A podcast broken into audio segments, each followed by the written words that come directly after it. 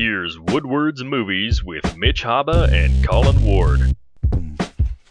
Hello again, everybody. Welcome to the Woodward's Filmcast. We are back after a, a week off. Um, this is your weekly chit chat for uh, film news, discussion, and talk at woodwardsdetroit.com. Uh, my name's Kale Davidoff. I'm here as I am every week with my friends Colin Ward. and Mitch Haba.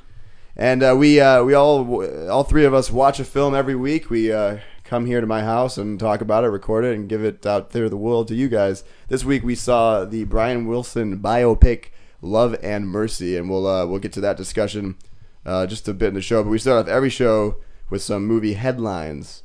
Um, we took two weeks off, so a lot of a lot a lot a lot of stuff happened, and we just happened to We take missed Comic-Con. Well, we didn't miss Comic Con, but it also happened this past weekend. So basically, um, you know, all the the film world is buzz with with a bunch of news and. Um, but I, you know, let's try to find some non, I guess non Comic Con related news first. Um, Colin, you you uh, you mentioned before the show the Oscars announced um, they're going to keep doing the ten Best Picture nominees. I guess there was some discussion they might go away from that. Yeah, back I think to five. I think this broke out about two weeks ago that Mm-hmm. they released a press statement saying that I guess it was up for discussion that they were going to go back to five, but they're keeping it at the up to ten. Up to Fun. ten. Up to 10, not That- Now, 10. see, I know that we've talked about this before, but you like ten, you hate up to ten. Yes, it's so stupid. and and it's I don't like either, for so- obvious. yeah, I mean five is way more of like if when it's five, I think you highlight the five pictures more, and it's more of a tight race when it's 5 Philomena was never gonna fucking win Best Mm-hmm. yeah, Picture. yeah, no, Blindside, right, District Nine, right, Yeah. right. not all great movies, but Oh, they were not. It was good. It was good, but it wasn't gonna win. I mean, but it Blind, was gonna win, Blindside exactly. was the one I'm talking Yeah, no, about. no, I, Exactly. I, I agree. but um, yeah, it's why have seven when like you're allowed to do ten? Just do ten if you're gonna do have it up to ten. It's, Yeah, because it's like, what's the criteria then? Because Yeah. the way the voting works, you're you're first putting in your like nomination ballot, which is just you know they take it by how many people voted for it, and then then you turn that in, and then they send you another one. It's like why? At what point do they cut it off? yeah, you and it's like let's not kid ourselves. This is about making money. Yeah. So Well, it's yeah, like why about not just have attracting yeah, Yeah. other Just- uh, viewers to the show? yeah. Yeah. just take the top five voted on and put that in. But you really got to wonder. I mean, what you're saying is that does it really, you know, if you have ten films and and if you have ten nominations and they and then they put Star Wars in there this year, I mean, you got to under you, you got to think that most of the viewers aren't going to tune in because they think Star Wars is going to win because it's you know it won't. You know? Yeah. So it's like I don't But, know. but you'll get more of an audience watching But that's why I'm Star wondering, Wars but I wonder, to win. but I wonder if you will because you know I think you can't bullshit a bullshitter. I mean, everyone knows that. Like, I, I don't know. I would never tune in to be like, oh, I wonder if Ted Two is gonna win Best Picture. I mean, I'm not comparing Yeah, comparing but- Star Wars to Ted Two. Hopefully, it's way better than that. But Yeah, but when the when the Dark Knight came out, there were people uh, who legitimately thought that it should have won, and you know those people are idiots. But but but they they thought that that should have won Best Picture. that was and a that weak was year. I don't know. which which year was that again? That was 2008. 2008. Benjamin so Button, the year Milk, 2000. Slumdog. Oh, I don't yeah. know, man. Yeah, I don't like any of those movies really. I, have Well, Frost see, I like- the reader. See, I like I liked Frost Nixon. I like but don't know if Benjamin Button, better than but Dark hey, Knight in terms of like complete. You're right. cinema, that was but- a weak year, but I do like Benjamin Button. And Slumdog is a good. It's a good one-off movie. you watch it once and you're like, oh, I, say, yeah, I felt like- moved by yeah, that. I like, I'm not okay gonna watch never it. watching that. Yeah. Yeah, I'm not gonna watch No, it. no Absolutely. offense to, to Slumdog, but so yeah, we'll see. Um, I wonder, you know, let's play like let's really quick conversation. Out of the movies that we've seen so far, and knowing that there's up to ten, um, would you see any of the movies that we've seen so far being up for Best Picture? Yes. I know it's early. Obviously, the Oscar season hasn't begun, so you really can't tell. But Mitch says yes. Do you do you have a? Are you just saying yes, or do you think you have one that, I that think, would be? I think Inside Out will be. Okay. Um, I think Mad Max has the potential as like that like blockbuster, like really standout blockbuster. Um, yeah, I would just say those two. I don't think Ex Machina is going to come Mm, close. No, I don't think so either. Yeah, if I mean, I think Inside Out might get a, might definitely get one Like just because it's the token movie, animated yeah, movie. right. But um, I, it's I mean, I, I think I mentioned this before. It's going to be such a strong year. especially if all these famous directors show up and, yeah, deli- and deliver. deliver. But I wonder because that, especially coming off this announcement, that maybe this year will not be an up to ten year; it'll be a ten year. You know what I mean? Yeah. Like there will be ten films. It's not gonna be like seven this year. or Possible. anything. It is a strong year Because so far. considering so- you know the the non Oscar season has been really strong Mm-hmm. in my opinion. Even considering the film we're about to talk about, um, uh, I, I don't know. I think you'll see ten films at least, and maybe one of them will. Show. I think I, I think one. I think you really talk about like. I think I think Inside Out probably is the best shot. I think that's why because it's an animated movie and they gotta, you know, they gotta pander to that Yeah. part of the industry. Unfortunately, they have to pander. Yeah, And but it's, it's- Disney behind it's them. good, right, that's but it's true. good It's also. ABC It's broadcast. also really good. No, I well, I think it deserves. It could win, and I'd be. I would literally, if Inside, I, regardless of what happens this year, if Inside Out won Best Picture, I'd be like, they, of course, they deserve it. Yeah, like, it's a really I think good. so. It's a really good film. I don't know. and it would bring legitimacy to, To animated films yeah. finally. Yeah. Um, other news that's not technically um, Comic Con. Um, Paul Feig has just been posting picture after picture of the Ghostbusters set, which I think is cool. I like Mm-hmm. again. I like you know it's not spoilerish. I, I he, he he posted the Ecto One car or is they calling it Ecto Two? I don't know. Whatever. It's uh, the the the vehicle, the classic vehicle from uh, Ghostbusters. It's like an '80s car, which is kind of cool because the the Ghostbusters one was like a '50s or '60s car. Um, so I don't know. It looks very cool. They also posted pictures of uh, all the women in their in their gear. Yeah, I liked Um, it. They, they looked funny. They looked funny. That's a good. I mean, I don't know if they're going to be funny. I think they're funny. But, I have uh, high hopes for this movie. I yeah, think I do too. I think the like naysayers and the critics are just um, they're obsessed with keeping Ghostbusters as it is, but like I think they have potential to do something different, and um, they're not going to remake the story. I mean, if it's the same story, do we know if it's going to be? It's Well, got, I heard- it has to be different. I heard today, I don't know if this is an official release, but that Danny Aykroyd does play a role in the film. So I mean, it might be like a passing of the torch kind of Yeah. thing, which I imagine is what it is. I this has been weird. I've seen this a lot on Facebook too. Mm-hmm. That people get really up in arms that they're redoing Ghostbusters, and I'm just like, there's been so many remakes in the past five years, and why is this one getting like the most? Like I hear way more pushback about this than I did with a Well, like a reboot of a Star Wars or an Indiana Jones. It's way more intense. well, I think the the obvious answer to that question is that it's it's a different gender Yeah. for different roles or for the same roles, which obviously some idiots might get pissed off about. I I have um I, I think maybe maybe these aren't the people that are that are voicing their backlash to the loudest on the internet, but I had this conversation with people last night, and I have um I have an interest. I think that this is going to be a couple interesting years for comedies, um, and that I think that Ghostbusters is going to be great, and I think it's probably going to be terrible for comedies because with Vacation coming out this year and Ghostbusters coming out next year, that are probably going to be awesome. I think both. I, Vacation looks hilarious, um, and and they're doing the same thing, which is like it's the Jurassic World it. version of a comedy, Yeah. and it's going to kill.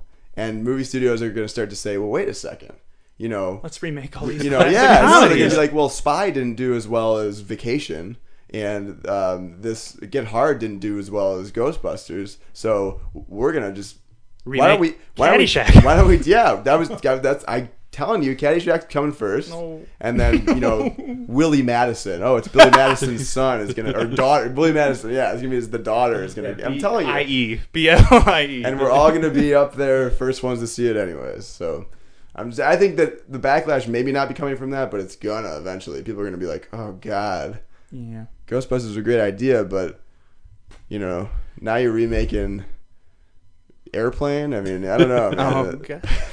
you can't remake a spoof. Um, Uh, but no, no, I agree.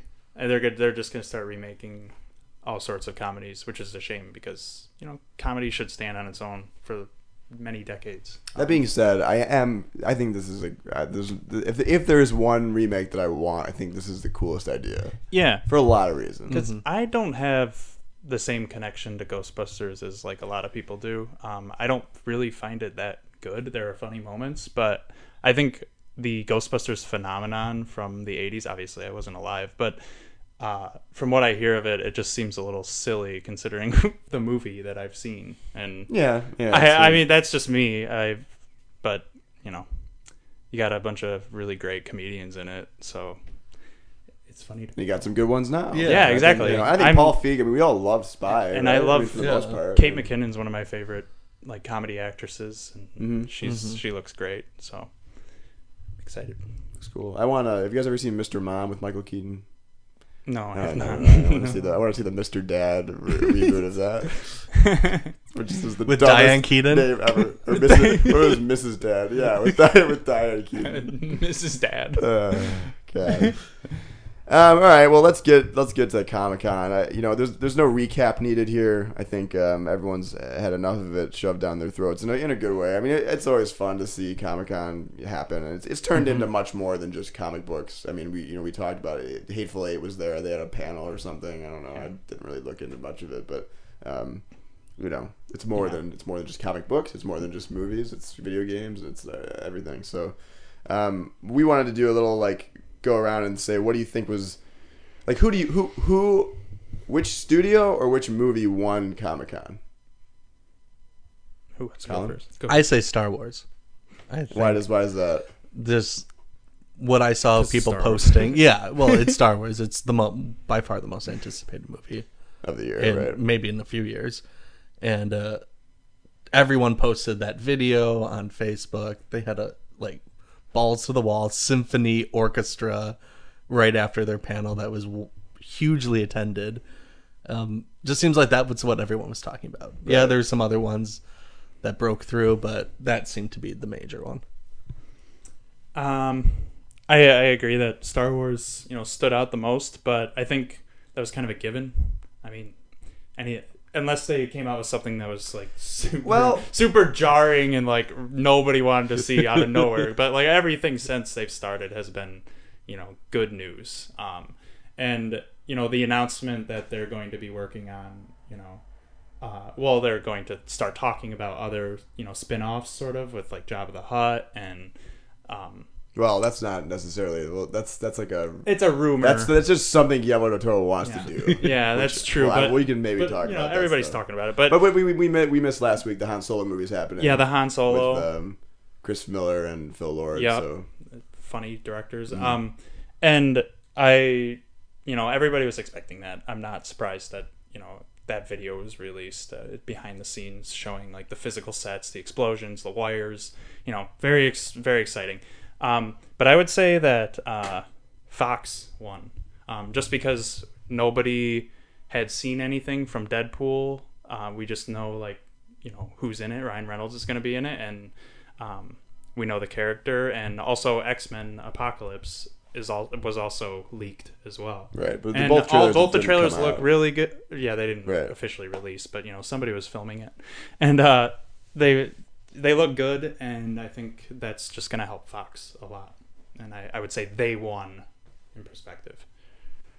Yeah, to go off that Deadpool thing, I'm I didn't see the trailer for it, but I read about it and I read that people demanded like a second viewing Yeah. of the mm-hmm. trailer.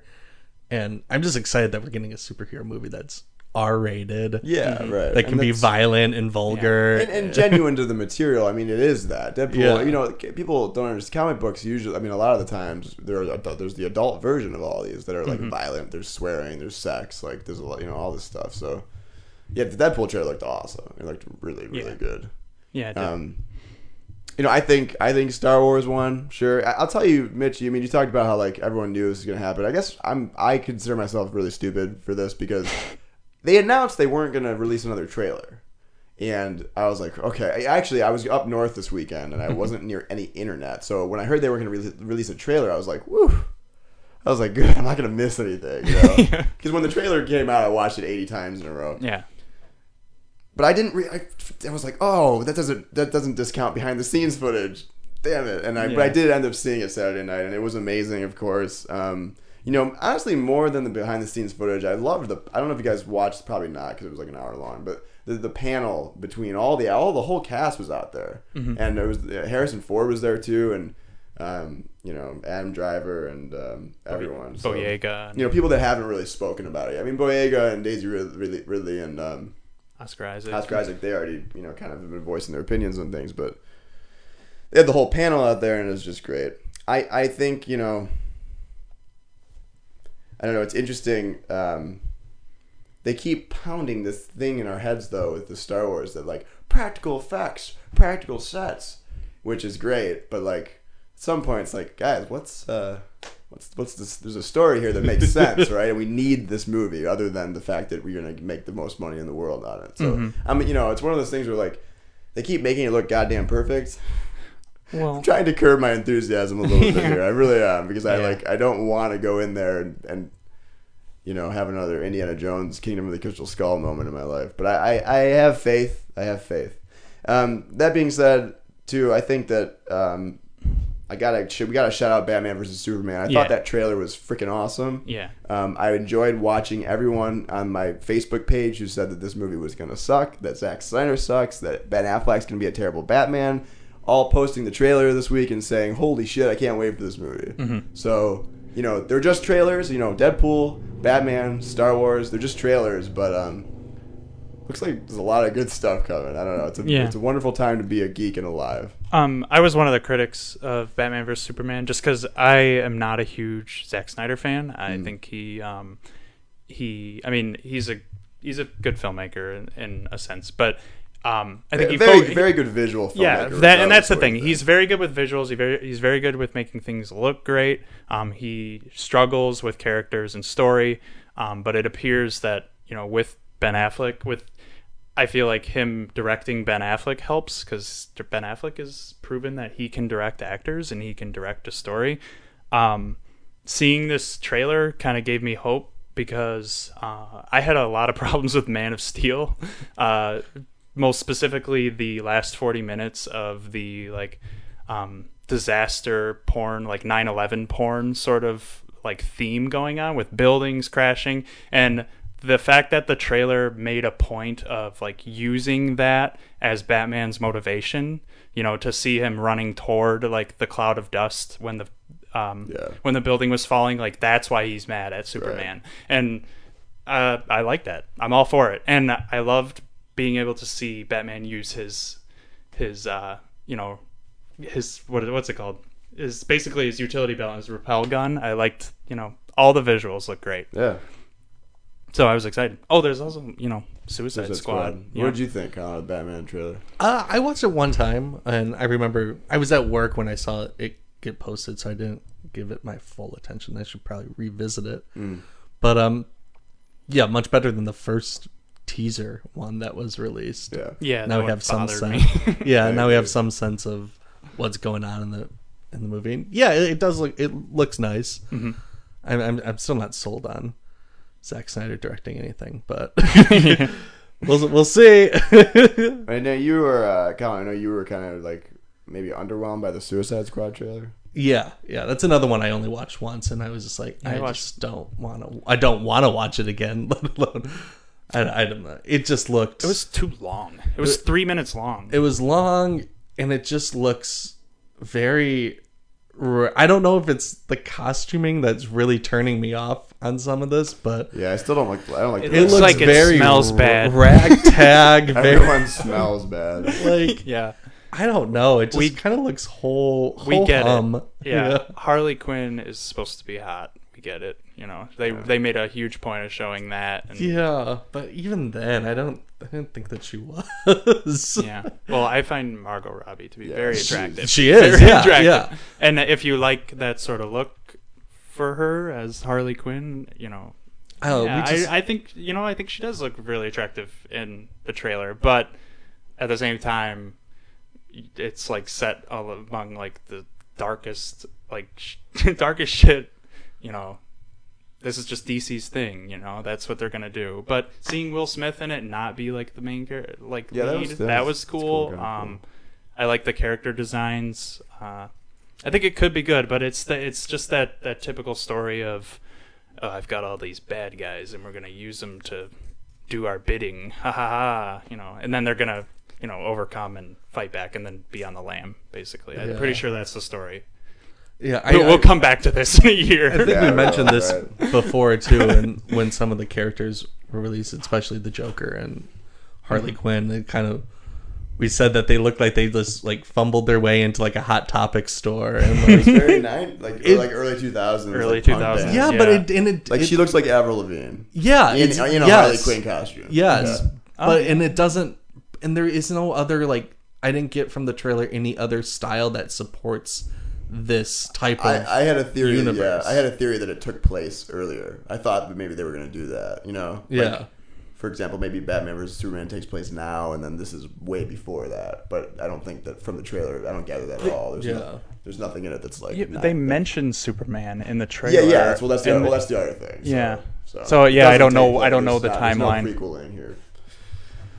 Interesting that Marvel didn't show up. I mean, they, they knew they we knew that was going to happen, but Yeah. um, I wonder I, I wonder if part of that is like Star Wars, Star Wars, Star Wars. That's Yeah, what Disney's playing got- right yeah. now, and also the fact that I don't think Marvel really needs to show up to Comic Con. Yeah, at this, people are gonna at thi- see at that this movie. point. I mean, they got Ant Man coming out this week, so that's like their big thing. That's what Mm-hmm. they're focused on. So but that going off that, that was one of my disappointments from Comic Con that Warner Brothers didn't show up more than what they did. I mean, they had the Suicide Squad panel and trailer, and they had Batman Superman panel trailer. They didn't do anything else that you know this is your your main competition isn't, Isn't there. there, like didn't seem to, like- let's like put Well, yourself know, on the fucking map. I think it's interesting because I got some texts from people that were like, "Oh man, like look out, Marvel! Like DC is in the house now, and you guys have no shot." Like I don't know, you I don't know who I texted me that. I don't but no, think so. No one did. I don't I, think am, so. I, I play bad for both sides of the plate. Okay, um, but you know, interesting. We'll we'll see um, see where that goes. Yeah. Ba- And uh, you know, just a little I just want the movies to be good. yeah. I'm so I'm so sick of dark movies and not having them pay off or like having them be exciting, you know, or just just being dark for being dark. just being dark for dark's sake. And that was, you know, like I said, that's my problem with Man of Steel. It just seemed too Little- dark little for a gloom. Superman. Yeah. And then, but then seeing the trailer for Batman vs Superman, I was like, okay, you know, maybe this will pay off. That doesn't mean I want to see Man of Steel again, but but you know, I'll see Batman vs Superman when it comes out. and you'll probably see the um, Ben Affleck directed Batman movie that is apparently coming. Yeah, that's gonna be good. So is he gonna?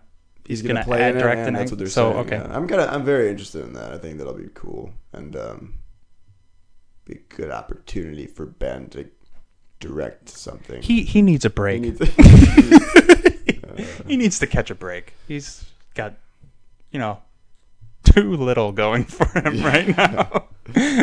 um, well, he did just get a divorce. yeah, so- that's that's what we're touching on. Yeah. Yes. Um, yeah, I don't know. I, that's all I got to say about Comic Con. I hope Star Wars is as good as they are marketing it because they're doing a fantastic job, and it's. I'm just always, I just. It's don't know. scary. They could rip my heart out and throw it on the floor, and step on it, and shoot it into hyperspace, and blow it up with the Death Star, or. It'll just be the greatest moment of my life. Yeah. We'll see. I want. I think we kind of mentioned this before, but I think Star Wars is doing a great job doing its marketing, where other movies like Suicide Squad have been just posting so much and so much and so much. And I, I don't know about you, but that kind of turns me off. Well, when, Yeah, no, I That's mean, because- Star Wars is trickling this out. Yeah, and they're doing it very granted, smartly. I'm complaining here about what's the plot, but like I don't want to know. Yeah. I don't But want- like, I, yeah. yeah, I don't wanna know when it gets to when it gets to September. I want to start knowing who, who like they they got. There's no reason to be surprised. Like, is, if Daisy Ridley is related to the Skywalkers, just tell us. Like, there's doesn't need to be a sur- the trailer pretty much tells us. no, because I would be really. It would be so dumb at the end of the movie if we find out that like, like literally, if, if at the end of the movie it's like, ah, she's Luke's granddaughter, I'd be like, okay. Well, no Like, shit. well, why? You, no, she's not. She's. I mean, if anything, she's Leia's. I mean, Yeah. Luke doesn't have sex. He's a Jedi. And I'm kidding. They're not allowed to love. They can. They can do whatever they want. like the otherwise. Mormons. Um, I don't know. I just I want to start. I want to start knowing what's going on. You know, and I and I and I, I just worry about the. They're just being like, oh, it looks like the original, so it's gonna be good. I mean, that's not. That's one part of it that is important, but it still has to. It, it just Return of the Jedi is such a natural conclusion to a story that is about Anakin Skywalker, and so it's now it's like, do we need this episode seven or do we not need it? Like, is it gonna is it actually gonna feel like it makes sense, or is it gonna feel like, oh, remember these guys? I don't know. Well, I think we can say that for all the things that have been coming out, like the Han Solo movie, Oh, well, right. Rogue I mean, One. well, Like they're this thing will announcing all for these decades. projects before one. I mean, I know Star that's Wars is going to be so huge, but they're announcing all these things. It might be huge, but it might not be good. No, but here's but honestly though, I do think that they think that this is really, really, really good, and that's why they're just going ahead with this stuff. I, so that's the other thing that's keeping me positive because I do mean- think that they have confidence Yeah. in the product. and you, you don't have to release as much you don't have to have a very strong marketing campaign or like you know push really hard when you're talking about the cultural worldwide phenomenon Right, that yeah, is that's- Star Wars. That's true. They I have mean, Star Wars has the benefit of not being like you they could release nothing and just say J.J. Abrams is directing this and these are the people that are in it and it That's comes why- out yeah. Christmas this year and people it would still be the biggest movie. But you go back to the teaser trailer in November, and it's just like literally like six shots, right? Yeah. Where it's like here's a And new then the- droid, yeah, and then the Millennium desert, Falcon. here's Yeah. a Millennium Falcon, stormtroopers. Everyone's like, I'm in. yeah. You know, Suicide Squad's like they're they're like here's this character and that character that you Mm-hmm. don't know, and this other character, which is a whole. Other thing. Yeah, yeah. Anyways, enough about geek stuff. I don't know what we're gonna do with this Star Wars movie comes out. I'm just gonna maybe not even. We'll probably yeah, we'll probably I'll have be I'll be seeing it for the fifth time, Yeah. whether it sucks or not. we'll have probably a 2-hour episode just rambling. Um, well, let's get to every week we uh, we see the same movie and we uh, have a roundtable discussion on it. This week uh, we saw the Brian Wilson biopic Love and Mercy, which is um, kind of about his uh, production of uh, the album Pet Sounds and then his his life in the '80s, um, kind of recuperating from issues that he had. So, um, it was directed by Bill Pohlad. Um, it has uh, John Cusack, Elizabeth Banks, Paul Dano, Paul Giamatti. Um, Dee Wallace was in this movie too. I didn't even catch that she was the mom in ET, and I, I looked later and I was like, who, who was she in that movie? I still don't know. Um, and uh, we all saw it. And um, About a month. I, before we get before before we get into this, Okay. Um, I want to ask you guys before, not including this movie, if it if it changed your opinion. What is your favorite movie biopic, or sorry, music biopic, like a, a, a movie about a musical artist that existed? So not so so not um thing you that thing you do because that's a fake band. Shit, you threw me on this question. I wasn't prepared for that. I, asked- I texted it earlier. I thought you texted. Who do you want to well, see? Well, we will start with Mitch and I. Okay. It's, well, My- we'll get to that later. You Uh, keep thinking. Edit me out. Uh, uh, my uh, uh, favorite or best uh, musical bio- biopics are hard to think about because there's a lot of bad ones and then there are some okay ones and very few really good ones. It's, It's hard to do, yeah. It really is a difficult. But um, one that comes to mind, and it's um, I think it just comes to mind because it's so surreal, is uh, "I'm Not There," which is um, the Bob Dylan one. yeah, I never seen that, but uh, yeah. it's very surreal, um, odd. There's a bunch of actors who play Bob Dylan and Mm-hmm. Right. and actresses. Um, Cate Blanchett won the Academy Award for playing him. No, she No, didn't win. she was, she was uh, nominated. she was nominated, Oh. Yeah. Well, I thought she won. She deserved to win. She was very good in a short, She short won the year sequence. before, so they weren't going to give it to her twice. um, but I I like that one a lot. Uh, that one stands out to me. Um, yeah, Yeah. not much else to say about Um, I, I, I, I think that it's you know it could be cliche to be like oh Ray and Walk the Line, but those are really I mean those are what you, you said. what- No, those are good movies. I'm saying that's a No, valid point. Are you, are you laughing about it? Because you're gonna I was it? just thinking, like, maybe I'll just say one of those. well, you can. Um, here's kind of a. This is one of my favorites. It's not necessarily the best. Maybe it's just the music that I love and the amount of musicians that were involved with it. But the, the movie "De-Lovely" about Cole Porter with Kevin Kline, um, like almost 11 years ago. Um, I don't know. I love Cole Porter. Um, There was a Cary Grant biopic of him in like the 60s called Night and Day, which was like the very 60s version of his story because he was bisexual and they didn't really touch on that at all. So was like- Cary Grant. yeah, well, maybe, yeah, right, maybe, probably, yes. Um, um, That's what they say. yes, that's, that's what they say. Anyways, in De-Lovely, they they do talk about it, which I thought was kind of cool. But you know, back in the day, I mean, eleven years ago, it's amazing how things have changed to be like it's acceptable and not acceptable. So, um, I love that movie. I mean, you know, a lot of them are. We were talking about the Doors movie. Like I don't. It's like there's so many bad ones. I mean, not not bad, but it's it is really hard. How do you Super how do- How do, mediocre. you, how do you take someone's musical life and put it into two hours of a movie? Um, which I think, Colin, you have your you have your pick. I do. What is yeah. it? Uh, not that I- Eight I, Mile don't- is not a true story. No, no, I don't think it's a great movie, but it has probably one of the best performances in the last twenty years in it. La Vie en Rose. Oh no, no, no! Yeah, that was my other one. No, I think it's a mm. great movie. I've never love seen that, movie, actually. but it I- does, and and and that's a great character to Yes. begin with. So, Yeah. Yeah. yeah, that yeah for sure. I'm That not was like my- a fan of the movie as a whole, but you mean you go to see that movie because she is amazing in it. right. Mm-hmm.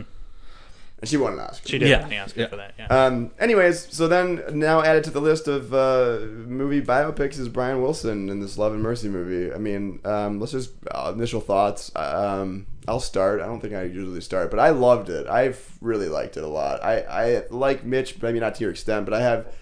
I do love Pet Sounds. I I think it's a great album, and I've, I've it's for, uh, totally unrelated. This past year, I've been listening to it a lot. So, um, it's just an incredible album, and I think they did a great job of, um, you know, showing the production of the album, but also showing the life of, of Brian Wilson. You know, they did a really good job of capturing him in two hours. That I thought was really incredible screenwriting and, and acting. I thought, Oh, yeah. um, and um, it was just also like an achievement in sound. I thought like that was the best part of the film for me. It was like the sound was incredible, and it should be in a movie like this. So Yeah. I loved it. I was I was like I was like kind of tearing up at the end of the film, which I didn't really expect. So Yeah.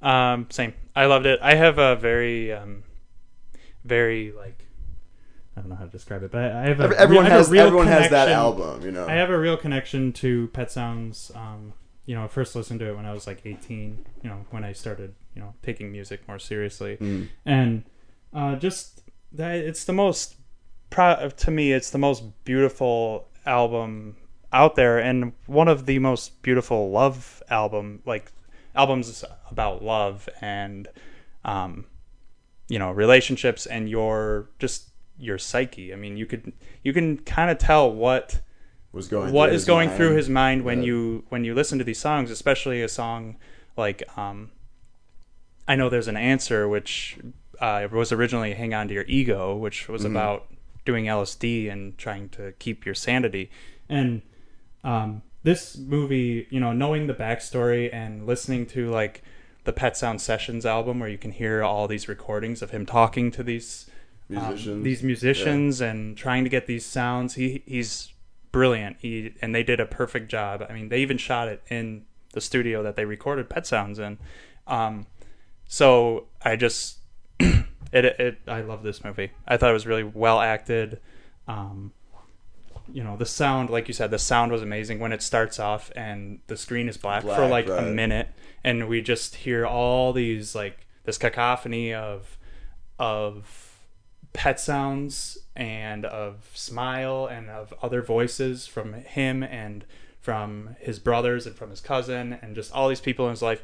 And it just culminates and then it, there's a shot of his ear Right. And I love And that how too, im- especially yeah. since later in the movie he tells his dad, "Close your eyes." You know, we believe that when you close your eyes and you just listen to the music, transported to a place know, yeah I thought it was cool. Like call back to the beginning of the film already. You know, hmm Colin. Yeah, uh, uh, no, unlike the other two guys, I am not that well versed in Beach Boys. I I grew up on what what my mom listened to. That was always you know I'm riding in my car with my mom, so I'm always listening to Cher and Prince and Tina Turner, Pat Benatar, Beatles. Also good. Yeah, yeah, Yeah. But I never got into the Beach Boys, uh, and I always saw Pet Sounds as listed as one of the greatest albums of all time. And you know, not being familiar with Beach Boys, I just always thought it was the that's the album with oh all those songs on Yeah. it like California Girl. Oh, yeah, no, Oh, right. it's I'm like not- okay, so why I I- don't think that, yeah, so I never listened to it or gave it any thought. And going into this movie, I knew it was about one of the Beach Boys. I never watched a trailer for this movie. I didn't know what it was going to be about or what they were going to tackle. And that was so surprising in the best way possible. yeah I, w- I wish i could have gone into it like that Yeah. because if you're not familiar with the album or their, that sound that movie must have been really interesting. It was, and I think I was one of four people in the theater too. So it was extremely personal, and I was very aware of everything that was going around. And yeah, um, it's just a very nicely put together film with some really, really great performances in it.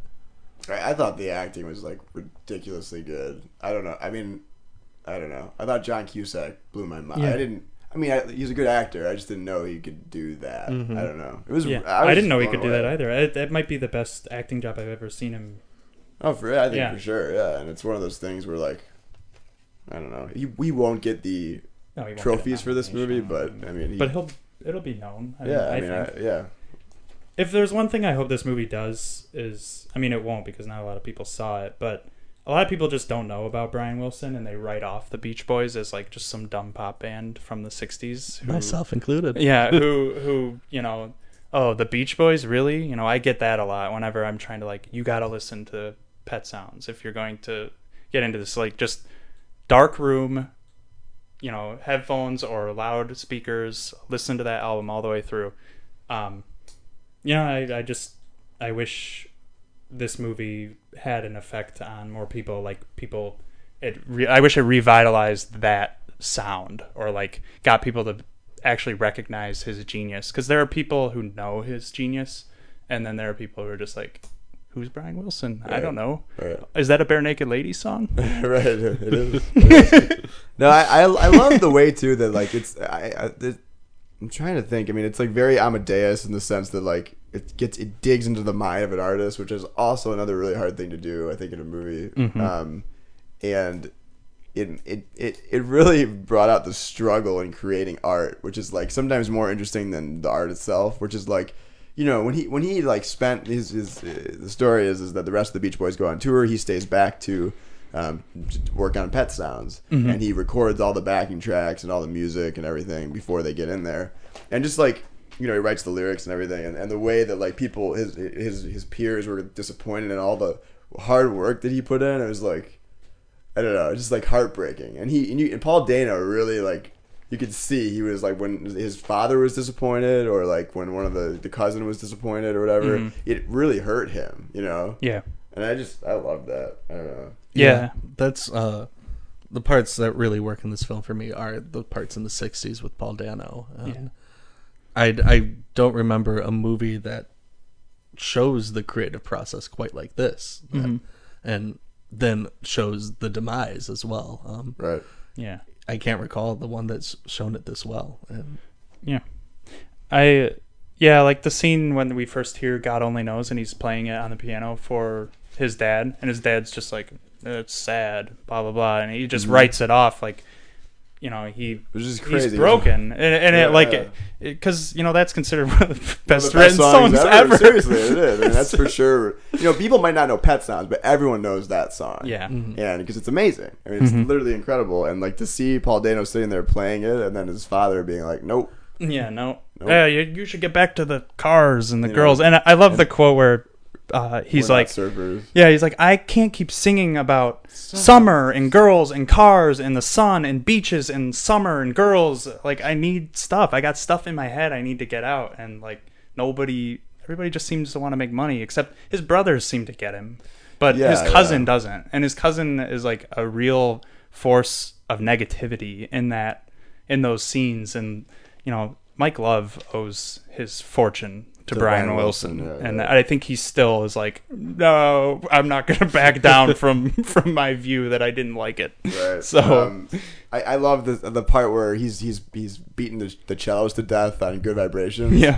and and and the Mike Love character is just like they're doing the da da da da. They're doing the da da da da. They've been doing it forever. But I love like I mean you just can't. I mean I can't relate to it because I'm not like an artist like that. Mm-hmm. But no one can. It's like that's why that they're amazing. You know that's why the Beatles are amazing. That's why Mm-hmm. the Beach Boys are amazing. Like. That's why Michael Jackson was different than everyone else. I mean, there's a certain. It's like I actually got a lot of that in this film. Where like, have you guys seen This Is It?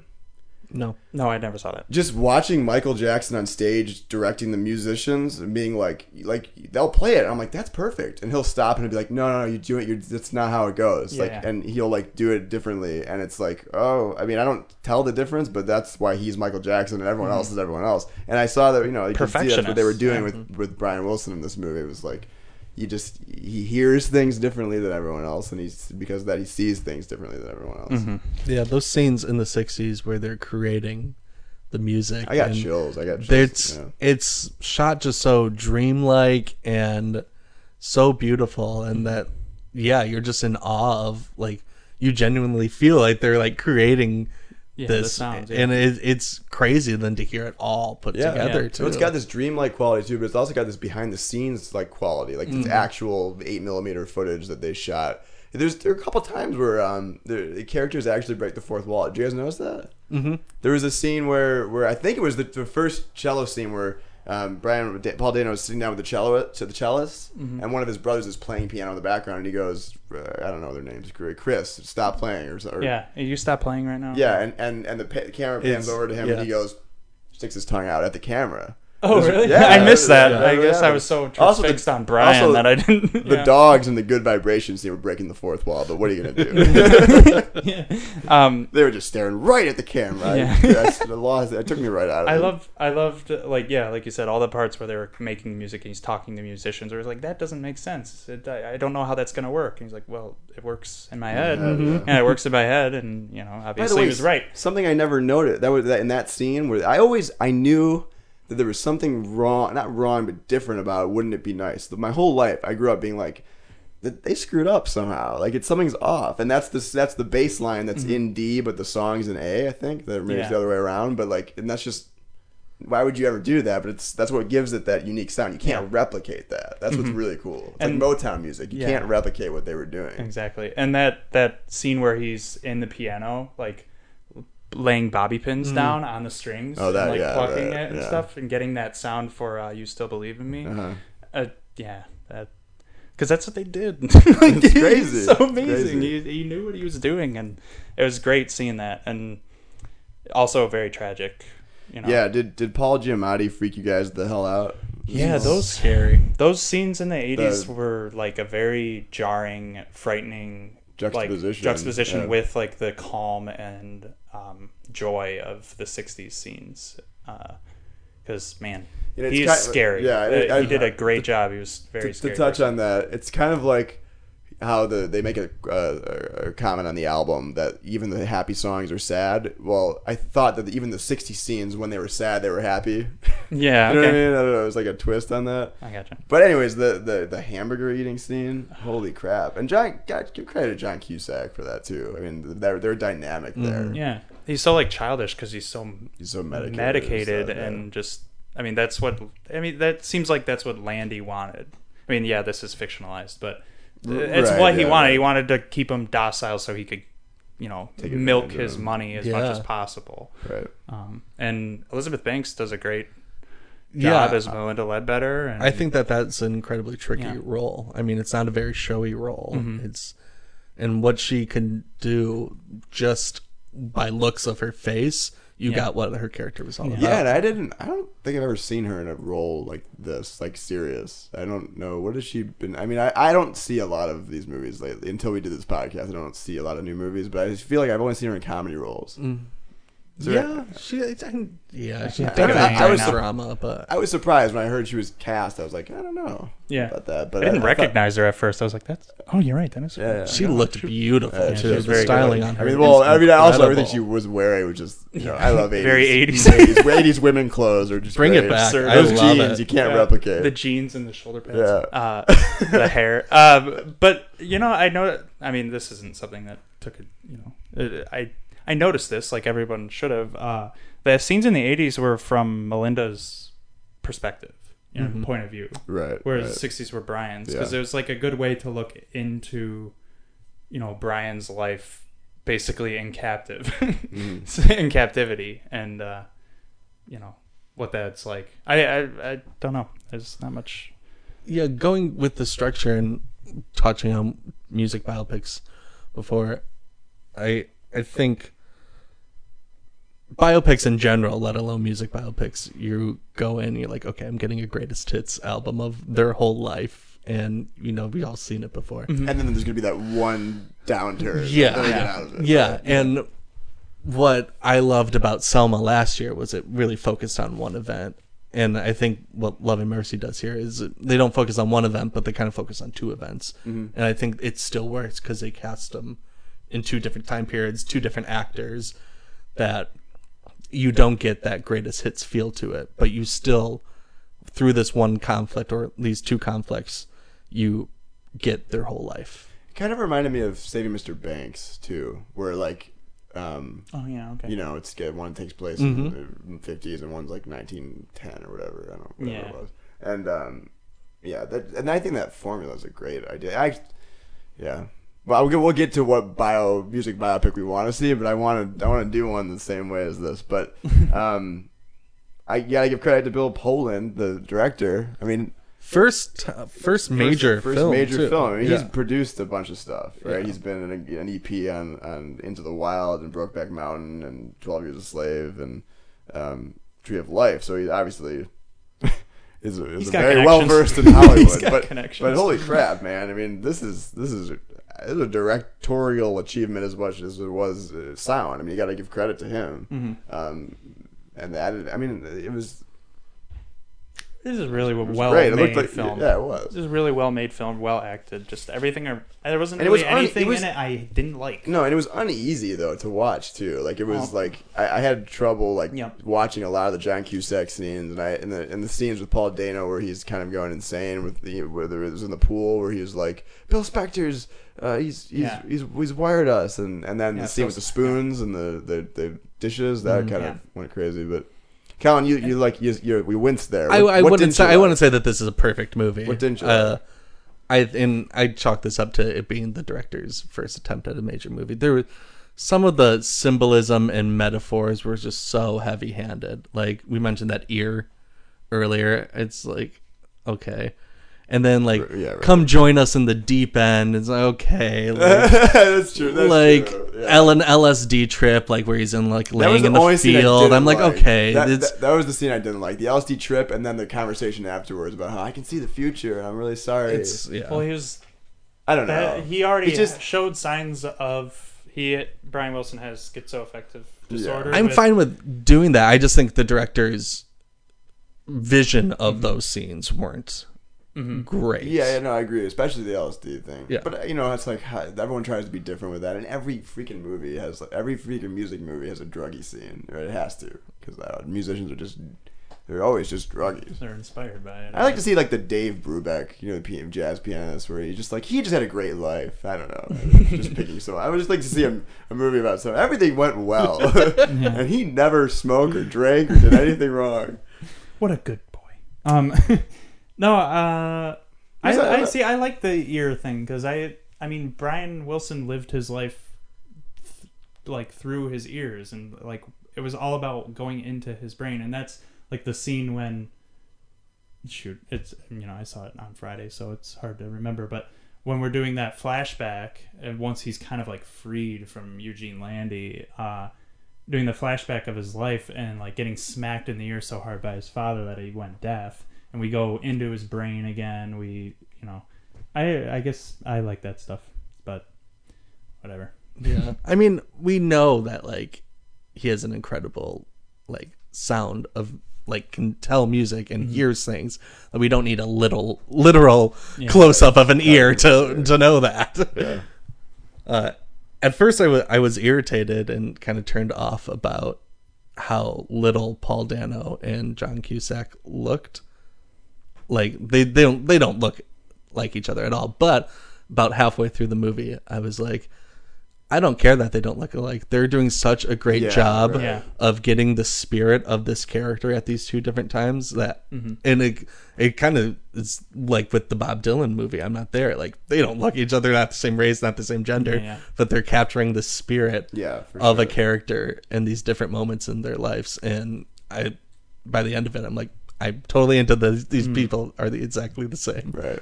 yeah yeah that didn't bother me i i i liked them both so i was able to see brian wilson in both of them It's like Kevin Spacey looks a lot like Bobby Darin, but Beyond the Sea is not a very good movie. yeah, Um, I've never seen that. I Any didn't even other know thought- it existed. any, any any other thoughts on uh, on uh, Love and Mercy? Was really scared I was going to call this Love Oh. and Honor at one point. Ooh. Uh, I guess we're the only two that probably know that. Um, uh, what what's it? Did it get renamed? Anyway, anyway No, we'll not. talk, yeah, well, they're not going to talk about it. But um, the um about the sound, I found the sound uh very experimental, like we said, but you know, very frightening at times. Um, the scene where his dad shows up, which I thought was funny, also because like your dad's here, and like all the brothers get up and they're like, "Shit, the pop!" yeah. they're like they're adult you know they're adults who are millionaires uh, and they're worried about hiding the pot from their dad and Right. and, and they're like well it's the 60s you know "Uh, the pot you know they run and brian you know walks in and his dad is like hey listen to this. I just signed these guys to a new deal and it's like the same shit that Yeah. beach boys have been Used making do, and right. and uh, like this is what you need to get back to and brian's like that's nice and just walks away and i thought that was like a really powerful scene. He was able to walk away but he puts on the headphones in the studio the- that was a cool and it was just like really jarring like screeching and screaming coming from like just what he could what he was hearing at that moment in his head. It's like whew, i couldn't imagine having that disorder and having those auditory hallucinations and just how paranoid and how and fear you must feel. Yeah, I and I thought the movie did a really great job with the uh, relationship between the father. Mm-hmm. I mean, you start the movie, and your first introduction to them is after.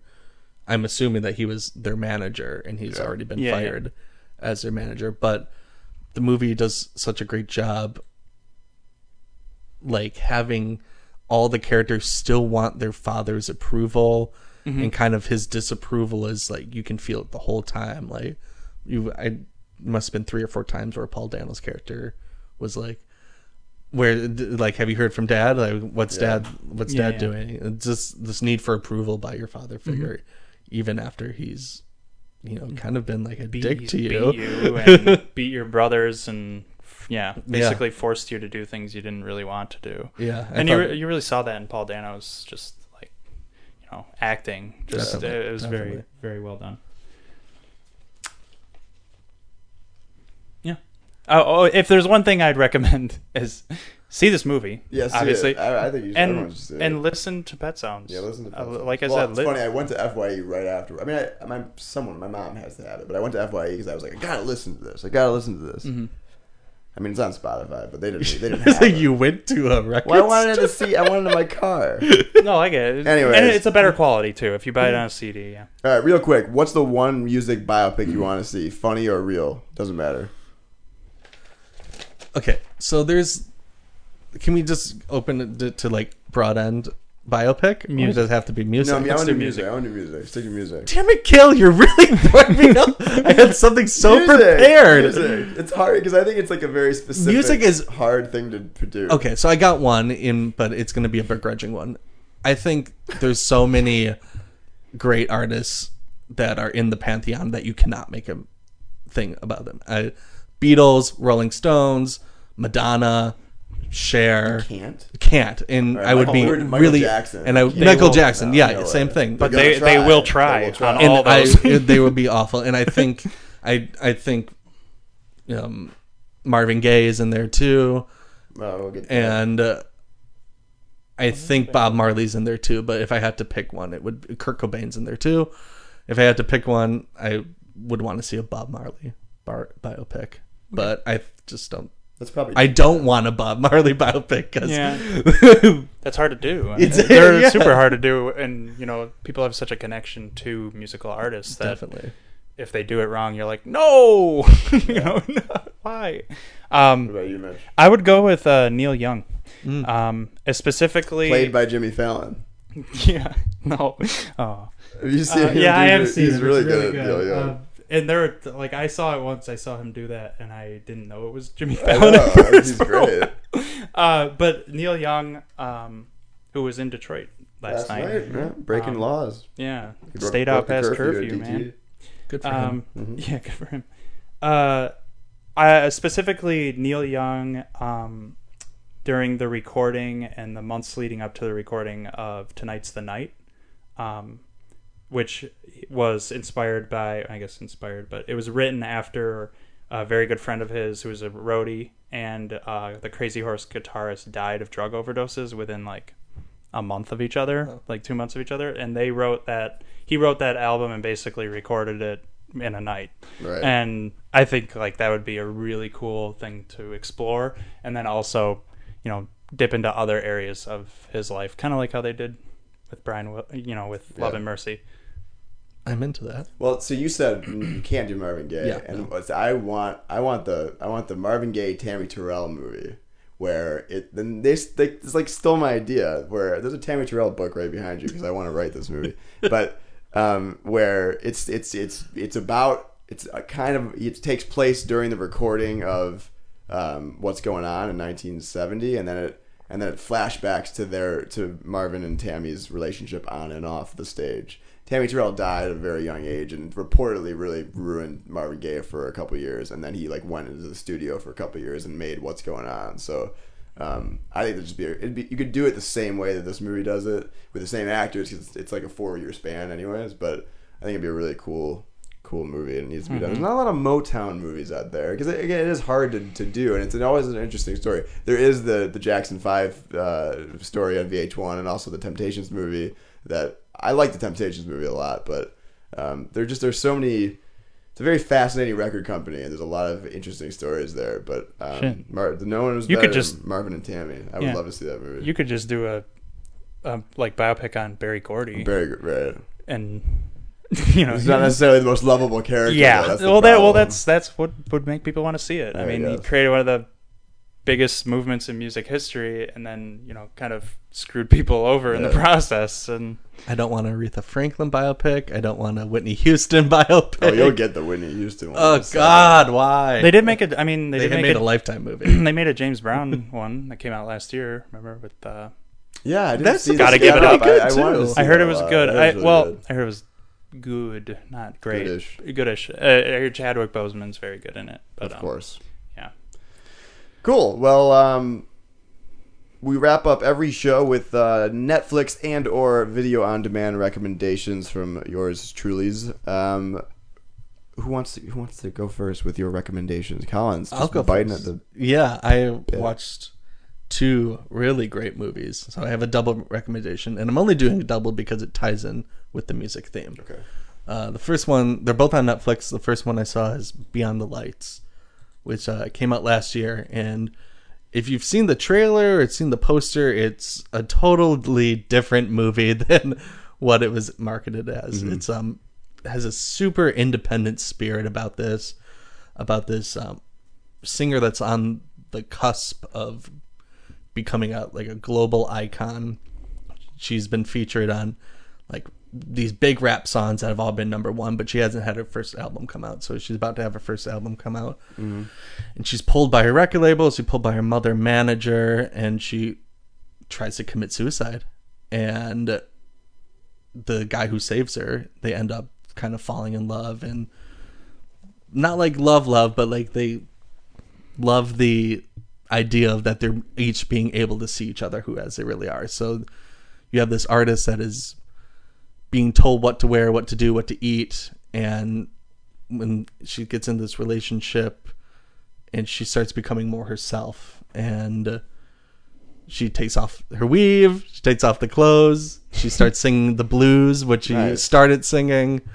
Um, it's don't, just a, don't spoil it too much. it's just a really it, no, it's just a really no, great because movie. I, I wanted to see this when it came out. Yeah. I, I now I now I want to see it still. But the other recommendation is a documentary that's on Netflix called, uh, gosh, I forget the name now. Please but call. what- it. Please say it's beyond the lighted stage. Rush because that's also on. Oh, okay. It's uh, what happened, Miss Simone, and this would be a great music biopic, but I think it's already in the works It's about Nina um, Simone. about Nina Simone, Oh, nice. and it's a fascinating documentary about how she got started, and then how she almost got blackballed from singing community because of her political Yeah. Right. um, but just hearing her story it's kind of like told through her words too which is pretty sweet um, hearing all her civil rights stuff is just it's Mm-hmm. it's crazy. Like she's talking about being in a show and there's you know Sidney Poitier, Lorraine Hansberry, Martin Luther King, Malcolm X all sitting in the front row. It's like what?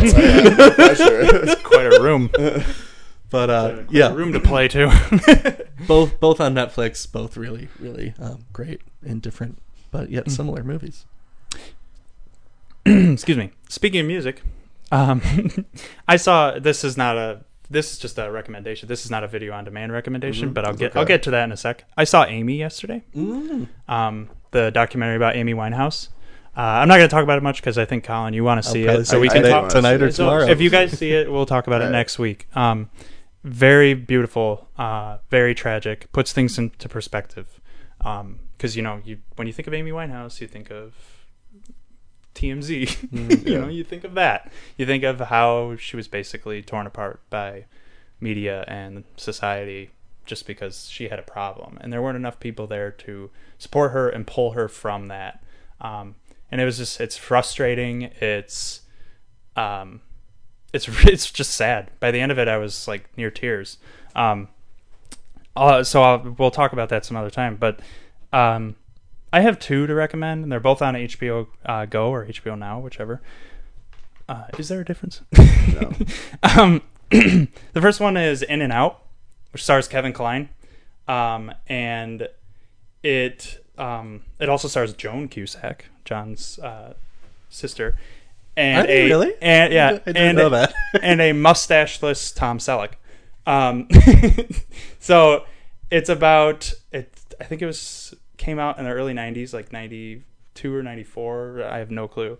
It's about a teacher, a theater teacher, English teacher in high school, who is outed by his former student who accepts an Academy Award for like the funniest like they they do like kind of like a tropic thunder type scene uh where they they show the clip from the movie um and it's it's very good at you know to think about the subject matter of that movie in the early 90s cuz he's about to get married to Joan Cusack's character and he hasn't realized his that he is in fact gay.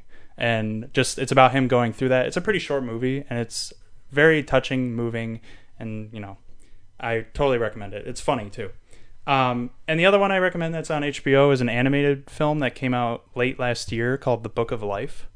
Um, it is about it like centers around mexican uh, fairy tales and mexican like folklore and it is gorgeous like the one of the mo- the prettiest uh, animated films I've ever seen, and the music plays a very important role in it. And all the characters are like these uh, wooden Mexican like dolls. Yeah, they're, and and like they're the Dead. and it's it's just yeah. really cool looking. The colors in it are amazing.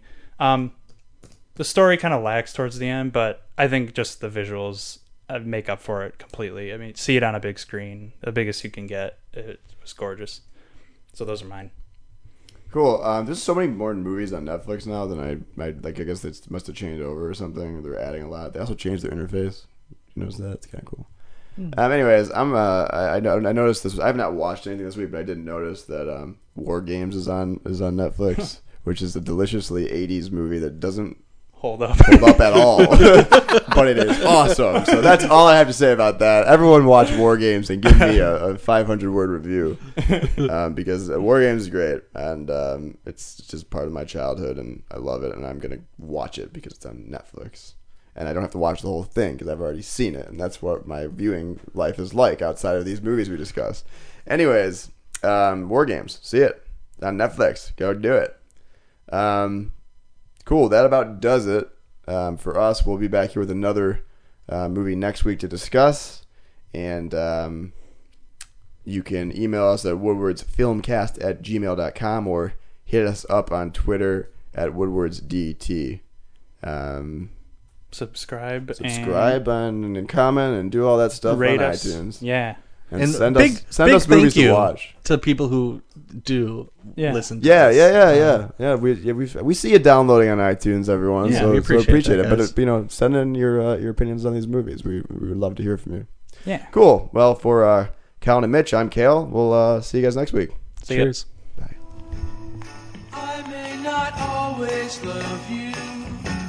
But long as there are stars above you, This has been a WoodwardsDetroit.com production, your Detroit Avenue to alternative pop culture talk.